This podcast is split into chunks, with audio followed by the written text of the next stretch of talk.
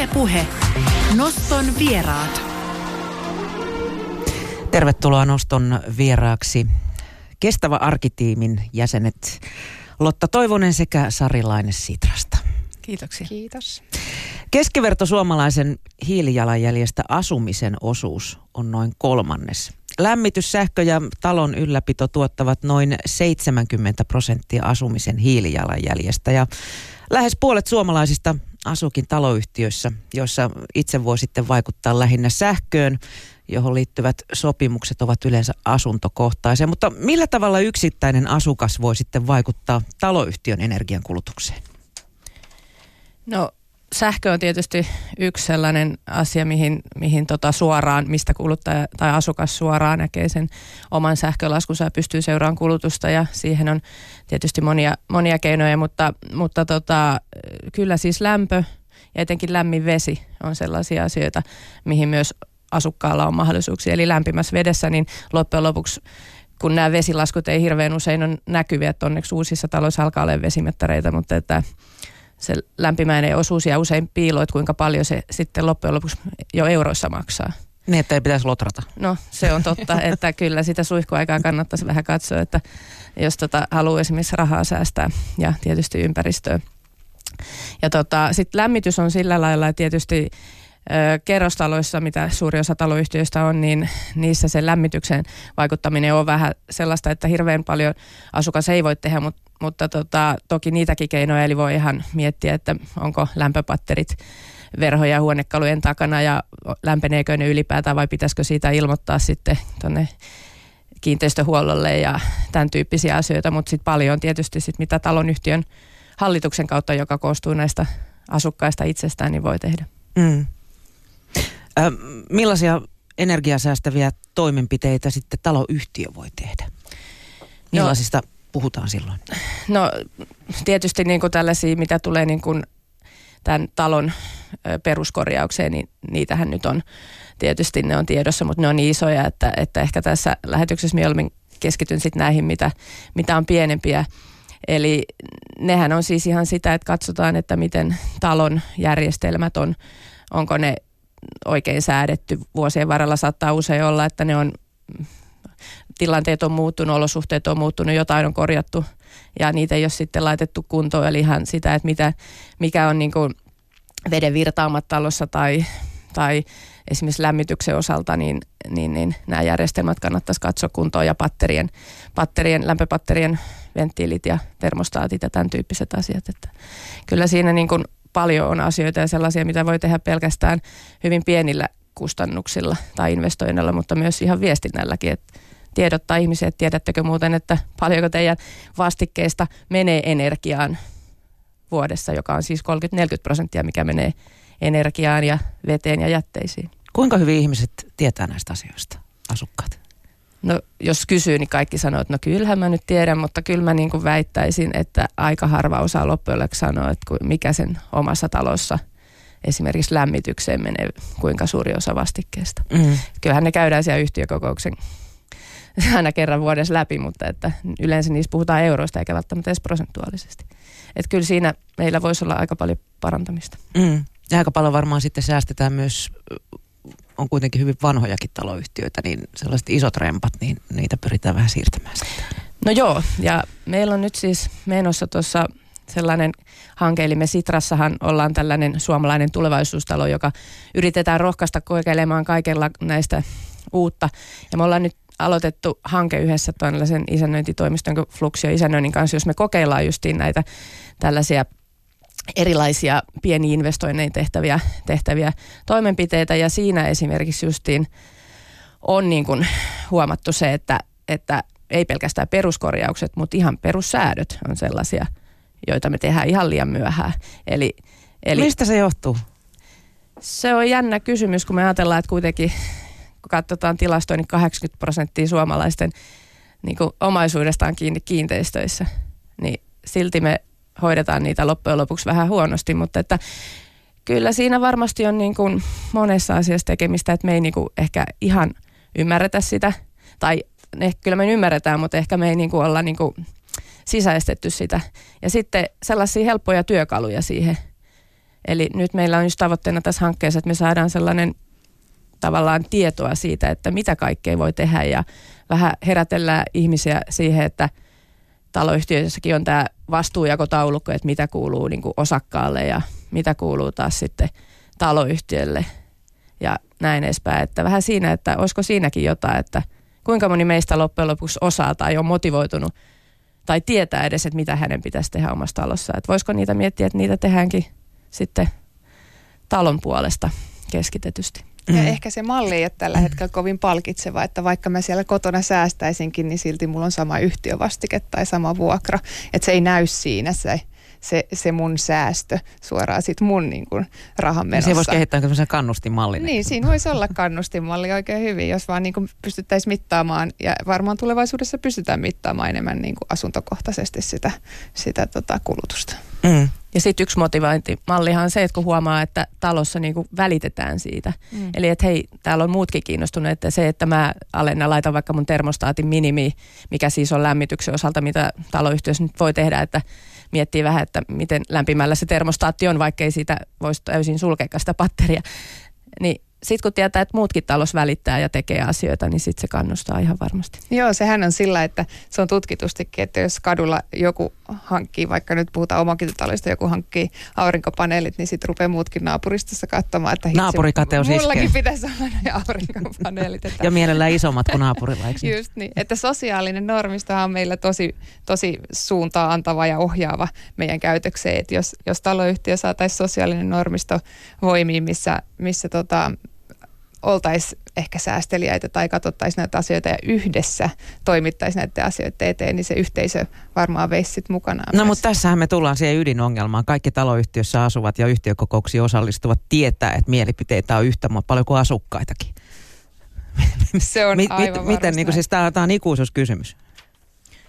Kyllä ja siis me ollaan siitä puhuttu paljon, että että tota, tai meillä on ehkä monella itselläkin kokemusta siitä, että on joku hyvä idea ja innokkaana joku joko itse tai joku muu menee mukaan taloyhtiön hallitukseen ja sitten siellä vähän aikaa olleena niin tajuu, että eihän tämä, että lyön päätäni seinään vaan, että mikään asia ei etene. Että... Seuraavana on tuolle Facebook-päivitys, ei juma taas tämä yhtiökokous, saako nukkua? Et kyllä meidän pitäisi niinku sitä just jotenkin miettiä uudella tavalla sitä, että miten, miten niinku nämä hyvät ideat saadaan ja innokkaat ihmiset saadaan niinku, äh, pidettyä mukana ja että se into säilyy ja asiat etenee ja just ehkä niinku, meillä on niinku tässä kyseisessä hankkeessa tässä säästö- ja taloyhtiössä, niin ideana on se, että että kun taloyhtiöissä niin kun päätöksenteko on isoissa hankinnoissa aika hidasta, koska se vaatii sen taloyhtiön hallituksen kokoukseen ja sit siinä pitää tietty määrä ihmisiä sitten olla sen kannalla. Niin, että voitaisiin tehdä sellaisia pieniä investointeja esimerkiksi hoitobudjetista,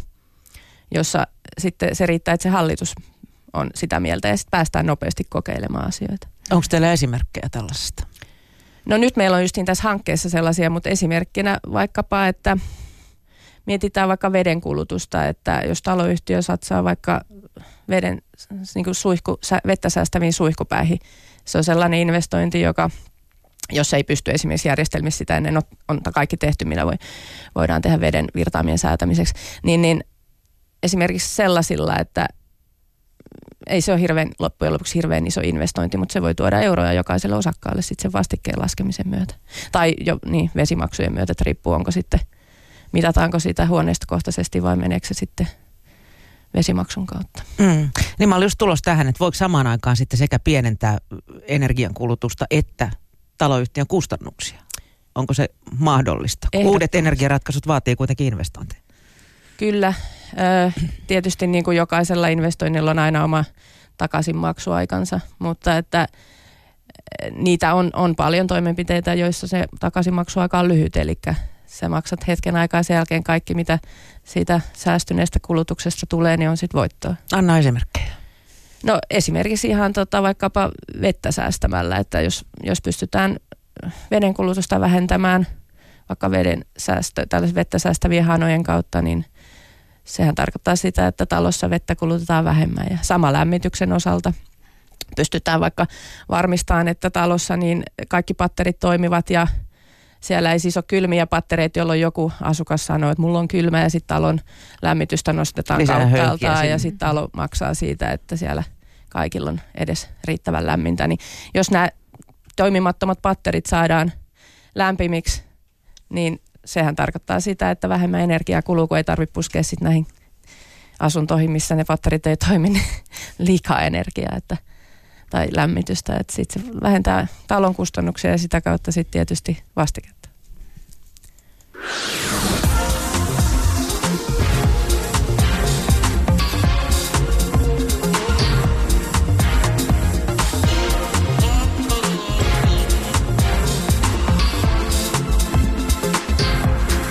Ylepuhe Nosto. Nostossa puhutaan tänään siis kestävästä kehityksestä, asumisessa ja helposta, mutta ympäristöystävällisemmästä arjesta. Ja vieraana ovat Sitrasta kestävä arkitiimistä Lotta Toivonen ja Sari Laine. Siinä missä toiset pistävät ekologisuuden etusijalle, niin toiset panostavat sitten puolestaan nautintoihin, eivätkä ympäristöasiat jaksa juuri kiinnostaa. Millaisia motivaatiotekijöitä suomalaisesta kuluttamisesta löytyy ja, ja mitkä niistä ennen kaikkea nousevat esiin? No, suomalaiset on, on tota, hyvinkin tämmöisiä tarve- ja käytännönläheisiä ihmisiä, että, että meillä on suurin, me tehtiin tämmöinen ö, motivaatioprofiili tutkimus yhdessä palvelumuotoilufirma Palmun kanssa. Ja, ja siellä suurimmaksi ryhmäksi tuli tällainen perinteinen tolkun ääni profiili, joka, joka on erittäin tarve- ja käytännönläheinen tota, profiiliryhmä ja heille on tosi tärkeää se, että tehdään asioita, koska ne on vain fiksua. Ja, ja päinvastoin, jos tälle ihmiselle, henkilölle rupeaa puhumaan, että että, että tämä on muuten aika ekologista myös, tai mitä olet mieltä hiilijalanjäljestä, niin he on päinvastoin vähän niin kuin, että ei, että tämä on vaan, se on vain politiikkaa ja se on niin kuin viherpesua, että mä teen näitä asioita, koska tämä vaan on näin fiksua. Niin me ollaan tämmöisiä, me olemme arjen, arjen käytännönläheisiä ihmisiä kyllä. Millaisia muita motivaatiotekijöitä löytyy? No sitten siellä on ihan ajansäästöä. On voi olla ilon tuominen perheelle, mikä on aika iso myös suomalaisten keskuudessa. Me tykätään pitkäikäisistä kestävistä asioista. Sitten on ihan haetaan luksusta ja nautintoa. Joku voi tehdä asioita hyvinvoinnin, terveyden takia. Joku hakee fiiliksiä, että et tässä on vaan niinku makea fiilis, vipa. Ja, ja tota, ihan siellä on niinku laidasta laita, mutta ekologisuus oli siellä yksi pieni. Et monesti kun me lähdetään viemään näitä, näitä ekologisia ratkaisuja, niin me lähdetään aivan liian semmoisella viher, vihervärisellä viestinnällä ja, ja, ja kaikki mahdolliset, eteenpäin. kaikki niin. mahdolliset vihertermit sinne mukaan, kun päinvastoin me voitaisiin jollain muulla, muulla ö, motiivitekijällä lähteä eteenpäin. Millä kärjellä sä lähtisit?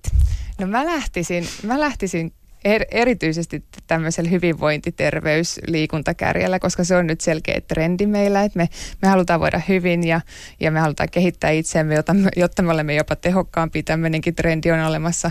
Niin itse asiassa monet näit, näistä teoista, mitkä tekee sulle paremman olon ja, ja, ja sä kuntoilet, niin on itse asiassa monesti tosi niin kuin vihreitä valintoja. Että jos sä pyöräilet töihin, niin, niin se on luonto kiittää ja keho kiittää ja jos sä syöt kasvisruokaa vähän enemmän, niin jälleen syöpäriski laskee ja luonto kiittää. Että siinä on monia tällaisia mutta se voisi myydä vähän eri tavalla, se kun se nykyään myydä. tehdään, eikö totta? myydä eri tavalla. ei, ei niin kuin sormi ojossa syyttäen. Joo, ei, ei missään nimessä. Päinvastoin just sellainen positiivisuuden kautta, että, että se, että meillä on ollut vuosia vuosia tässä sitä viestintää, että, että jotta sä olet ekologinen, niin, niin säästä, vähennä, luovu, käpery kotiin. Ja, ja se ei niin kuin oikein ketään innosta ja inspiroi, että meidän pitäisi päinvastoin kääntyä siihen, kun meillä on kuitenkin meidän ihmismieli ehkä sitä mieltä, että on kiva kehittyä ja on kiva saada lisää. Emme muuten oltaisi rakennettu tämmöisiä yhteiskuntia ympärillemme. Niin, niin jollain tavalla ei sanota niin, että älä aja autolla, vaan sanota, että, että pyöräile tai, tai että älä syö lihaa, vaan sanotaan, että lisää kasvisten osuutta. että vähän niin kuin, että se olisi se semmoinen lisää viesti enemmänkin siellä. Niin, että vähän tämmöinen kansakoulumentaliteetti on jäänyt päälle viestinnässäkin. On, on jäänyt, joo. Mm. joo. Öm, jos sitten ajatellaan suomalaisten öm, tämmöistä niin kuin kulutusprofiilia, niin onko se niin kuin yhden asian juttu vai, vai onko se niin kuin laajentunut? Että, että toisaalta halutaan olla ekologisia, mutta tota, sitten sen vastapainoksi saatetaan lennähtää toiselle puolelle maailmaa. Tästä oli, äh, itse asiassa mulla oli viime viikolla vieras puhuttiin ekomatkailusta. Uh-huh. Ja tota niin, siinä oli pointtina oli se, että lähdetään vaikka Taimaa pelastamaan kilpikonnia, merikilpikonnia. No kuinka ekologista sitten on lentää toiselle puolelle maailmaa, mutta sitten olivat miettineet sen niin, että siellä sitten tehdään se hyvä teko, kompensoidaan tätä lentomatkailua. No voidaan se näinkin ajatella ja tuossa nyt sentään ei menty Taimaaseen vaan sitten lepäilemään ja, ja ui, uiskentelemaan, että tehdään myös jotain järkevää. Et kyllähän tässä niinku selkeästi on tällaisia ristiriitaisuuksia ja me ollaan myös käyttäydytään eri tavalla eri tilanteissa.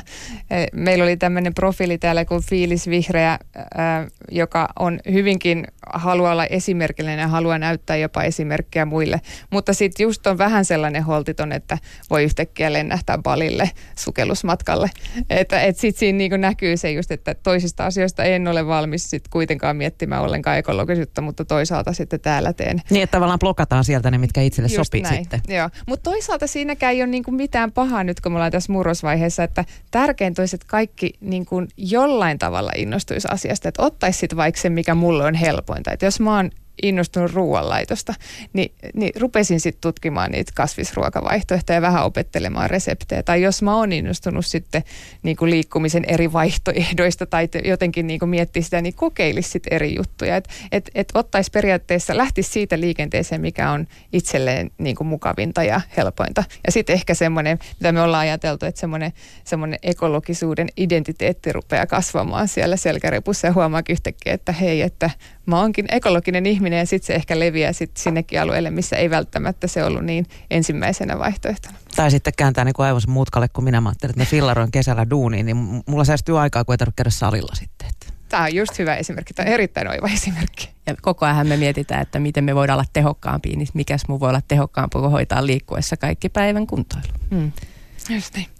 Mitkä on sitten sellaisia, tai, tai miten tehdä arjesta niin kuin helposti ympäristöystävällisempää ilman, että siitä tulee taakka?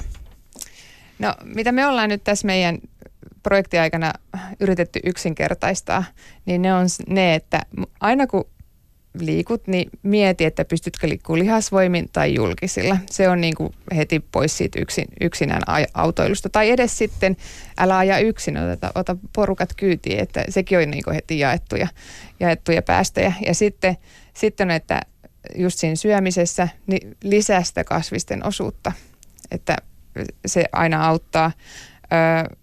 Asumisessa yrittää miettiä näitä, mitä Lotta jo sanokin, näitä energiatehokkaita asioita, että, että pitää jääkaapin puhtaana, niin se kone toimii paremmin ja vähän, mm. vähän laskee pattereita tai lämpötilaa, niin unikin maistuu paremmilta. Että, ja ottaa vaikka välillä kylmän suihkun iho kiittää, että, että olisi tämmöisiä pieniä asioita. Ja sitten kuluttamisessa ja ost- tavaroiden ostamisessa, niin katsoo sitten, että ostaa sen verran hyvää ja laadukasta tavaraa – että, että se kestää ja sitten on jopa niin kuin jälleenmyyntiarvo seuraavalle, ettei se olisi semmoista kertakäyttökulttuuria. Tällä mä oikeut, on oikeuttanut monta ostosta. mä korostaisin tässä, tai haluaisin niin nostaa esille sen, että usein kun puhutaan tästä, että että rangaistaan, niin ei niin kuin lähetä siitä, että äh, taas mä menin tota mm. autolla, vaan mietitään, että hei, eilen mä menin pyörällä. Että siis eihän meidän tarvitse tehdä täydellistä elämänmuutosta jokaisen asian suhteen, vaan joskus mä myönnän, että kyllähän se joskus on auto on välttämättömyys. Mm. Mutta sitten taas kun on tilanne, niin sitten voi miettiä, että onko se auto nyt välttämättömyys mm. tai näin. Että, että lähdetään siitä, että tehdään niitä pieniä askeleita eri elämän osaan. Silloin me saadaan sitä kokemusta siitä, että me tiedetään, että okei, bussillakin pääsee kivasti tonne. Että osataan niin miettiä niitä vaihtoehtoja, eikä ole vaan aina mielessä se yksi ainoa ratkaisu. Mm. Jos puhutaan sitten Suomen hiilidioksidipäästöistä, tästähän nyt ollaan kamala huolissa, niin, niin mikä niiden merkitys on globaalisti? Moni miettii kuitenkin, että onko sillä niin mitään merkitystä, mitä, mitä minä teen, kun kasvavat talousalueet, niin kuin Kiina ei välitä päästöistään pätkän verta. No mä en nyt ihan menisi tuohon, koska jos mietitään, että kuinka paljon uusiutuvaa energiaa Kiinassa tällä hetkellä äh, niin kuin tehdään, niin sehän on ihan valtava tahti. Äh, se on sitten eri asia myös, että puhutaanko me niin kuin Suomen vai suomalaisten hiilijalanjäljestä. Mm. Eli jos me puhutaan suomalaisten hiilijalanjäljestä, niin se on ihan eri asia sitten puhua niin kuin esimerkiksi verrata kiinalaisen ja suomalaisen. Eli mehän ostetaan suuri osa tuotteista, mitä me ostetaan Kiinasta, joissa ne on niin kuin tehty Kiinassa, eli kyllä meidän pitää laskea ne meidän omaan hiilijalanjälkeen silloin. Eli mä sanoisin, että Suomen, suomalaisten hiilijalanjälki on se ratkaiseva ja se on meillä iso verrattuna sitten esimerkiksi maailman keski, keskiarvoon. Mm. Eikä me sitten voida myöskään sanoa sillä tavalla, että ne maat, jotka on nyt kehittymässä ja heidän arki on kehittymässä, että eivätkö he ansaitsi sitä, mitä meilläkin on. Ja sen takia taas me, jotka elämme jo niin, että me kulutamme yli, yli, yli neljä planeettaa tai lähes neljä planeettaa, niin, niin meidän pitäisi ruveta katsoa vähän sitä, että miten me kulutetaan, jotta me voidaan toimia esimerkkinä sitten niille, jotka on kehittymässä siihen samaan tahtiin. Että eivät he tee sitä virhettä, että lähtevät samaan, samaan tähän ylikuluttamiseen kuin mitä, mitä nyt länsimaat tekee. Meinaat sä, että tämä toimii? Kyllä mä uskon. Ei tässä voi muuta kuin uskoa. No puhuttiin jo näistä keinoista, että lisää kasviksia, eikä sanota, että siirry kasvisruokailijaksi ja näin. Niin tota, äh, tähän mennessä se on ollut aika pitkälle syyllistämistä ja rankaisua. Mm. Vähän niin kuin siellä on täällä. Että meet, meet vaikka kasvishyllylle tai haluat ostaa luomua, niin se on tuplasti kalliimpaa kuin tavallinen. Voisiko tästä niin kuin jotenkin motivoinnin kautta ehkä muuttaa kulutustottumuksia?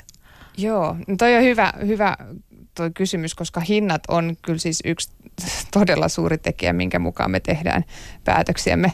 Ja, ja tota, ja, mutta jos niinku lähtökohtaisesti ajattelee, että jos kasvisruokaa syö ja jättää taas kalliin lihan ja ehkä juuston, mitkä nyt on sitten ne kalliita, niin ei sen pitäisi kyllä kalliimmaksi sinänsä tulla sen kasvisruokailun kuin kuin, niin kuin liha, lihan syönti. Mm, Mutta köyhä nyt tuskin ostaa sitä lihaakaan, se ostaa sitä vauvan jalkaa, eli HK Blöötä.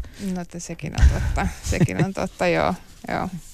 Mutta asumisen kohdalta mä esimerkiksi voisin ottaa esimerkkinä se, että kyllähän me niinku, totta kai niinku, nyt tässä alussa puhuttiin, että mitä asukas voi tehdä, mutta et, et, kyllä mä niinku painotan, että kyllähän joka sektorilla pitää tehdä. Eli pitää tehdä päättäjien tehdä päätöksiä.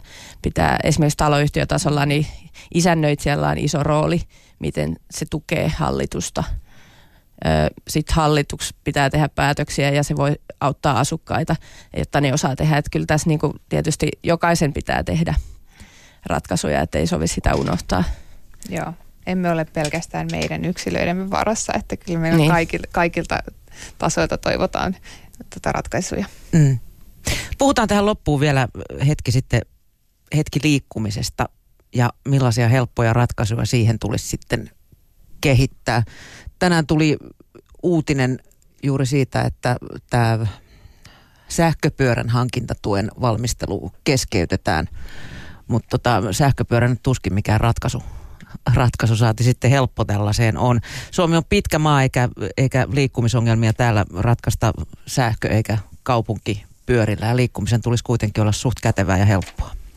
Niin no mä oon vähän eri mieltä tuosta. Mä oon vähän, mä oon, mä oon tota, pettynyt, että toi meni, toi sähköpyörän hankintatuki tota, pieleen, koska siis sinähän nyt ei, mä tiedän, että sitä kritisoitiin paljon ja ajateltiin, tuli mä katsoin Twitterissä, oli paljon kommentoitiin, että miten nyt sitten tämä sähköpyöräily auttaa, että eikö, kun pyöräillään, niin on just ajatus, että, että kunto kohoaa ja, ja että se on liikuntaa, mutta jotta me päästäisiin yksityisautoilusta ja autoista eroon, kun niistä pitää kuitenkin päästä aika radikaalisti, liikenne pitää muuttua, niin sähköpyörä voisi olla vaihtoehto sille autolle. Ja sitten taas sinänsä se niin kuin muuttuu jo järkevämmäksi ajatuksi. Se sähköpyörä ei ole periaatteessa vaihtoehto pyörälle, vaan sähköpyörä on vaihtoehto autolle. Ja, ja sen takia mä olisin kyllä nähnyt, että taisi ollut ihan kiva tämä hankintatuki, mikä on kyllä Norjassa ja Ruotsissa tällä hetkellä voimassa. Sä et pelkkää, että se olisi leivottu suoraan fillarin hintoihin? En. Posi- mun mä oon tämmöinen positiivinen henkilö. Mutta sitten jos ajatellaan kuitenkin Suomen väestöä, mm. niin tota, e, mehän ikäännytään kovaa vauhtia. Uusia naperoita syntyy hitaammin kuin koskaan. Väestö vanhenee. Eihän pyöräily ole mikään ratkaisu siihen. No kyllä siis jos me ajatellaan Suomeen, niin siis kyllähän me halutaan koko ajan tuoda esille sitä, että me ei olla niin kuin tässä meidänkin projektissa, niin ei me olla syyllistämässä autoilijat, koska me tiedetään se, että tietyllä, tietyssä osassa Suomea niin ei oikein muita vaihtoehtoja ole. Mutta jos ajatellaan niin kuin niin kyllä meillä niin kuin kuitenkin vaihtoehtoja on, että nyt nähdään, että toi kaupunkipyörä niin on aika paljon, moni kehuu sitä, että se on näppärä ja tietyillä matkoilla, mutta sekin on se, että eri ratkaisuja eri, eri tilanteisiin. Ja itse niin haluaisin vielä enemmän joustavuutta nähdä, niin kuin nyt jos puhutaan sitten tällaisista isoista kaupunkiseuduista, niin siinä, että miten me yhdistellään eri, eri tota, kulkuvälineitä. Että miten me järjestetään, esimerkiksi auto voi jättää liityntäparkkiin, että siellä riittää tilaa ja sitten se tulee kokonaiskustannus sille matkalle tulee järkeväksi eikä sitten rankaista siitä, että nyt mä jätin autoja ja maksoin vielä parkkimaksuja, kuukausilipuja, autohinnan ja kaikki nämä. Mm. Että niin mietittäisiin sitä, Seutuliput neljälle ja... Joo, että mietittäisiin sitä, että millaisia va- lippuvaihtoehtoja on, mitä kokonaisuus maksaa, mikä kannustaa siihen, että me mentäisiin edes se osamatka jollain muulla kuin autolla ja kaikkea tällaista. Että mun mielestä siitä, siinä olisi hyvä lähtökohta. Ja uusia ratkaisuja on niin kuin olemassa jo, että nyt on vaan tärkeää, että me lähdettäisiin myös vähän kokeilemaan niitä, että nehän on kaikki kehitysvaihteissa, että on olemassa yhteiskäyttöautoja ja on olemassa palvelu, missä sä voit laittaa oman auton yhteiskäyttöautoksi ja, ja vuokrattavaksi. Ja, ja tota, nyt tarvitaan... Eletään aikamoisessa murroksessa. Niin, eletään tosi isossa mm. murroksessa. Mm. Nyt olisi tosi tärkeää, että me niin kuin myös vaikka meillä olisi se auto ja ne seutuliput, niin myös kokeiltaisiin näitä uusia palveluja silloin tällöin, jotta ne, ne kehittäjät saisivat myös palautetta ja ne lähtivät kehittymään ja, ja tota, homma lähtisi eteenpäin, koska kyllä tämä liikenne tulee olemaan aika valtavassa murroksessa lähivuosina. Ja ylipäätään niin itse toivoisin, että tulisi sellaista, me annettaisiin meidän ajatella ihan uudella tavalla. Mm. Eli, eli tällaiset vanhat tavat, niin totta kai ne varmasti säilyy siellä yhtenä ratkaisuna, siis mitä nyt ollaan liikuttu, mutta et annetaan mahdollisuus sille, että me keksitään ihan uudenlaisia tapoja liikkua tai yhdistellä eri liikuntamuotoja tai, tai liikkumismuotoja ja näin, että – Saatte tähän loppuun vielä visioida, miten me liikutaan kymmenen vuoden kuluttua. Millainen murros tässä on tapahtunut?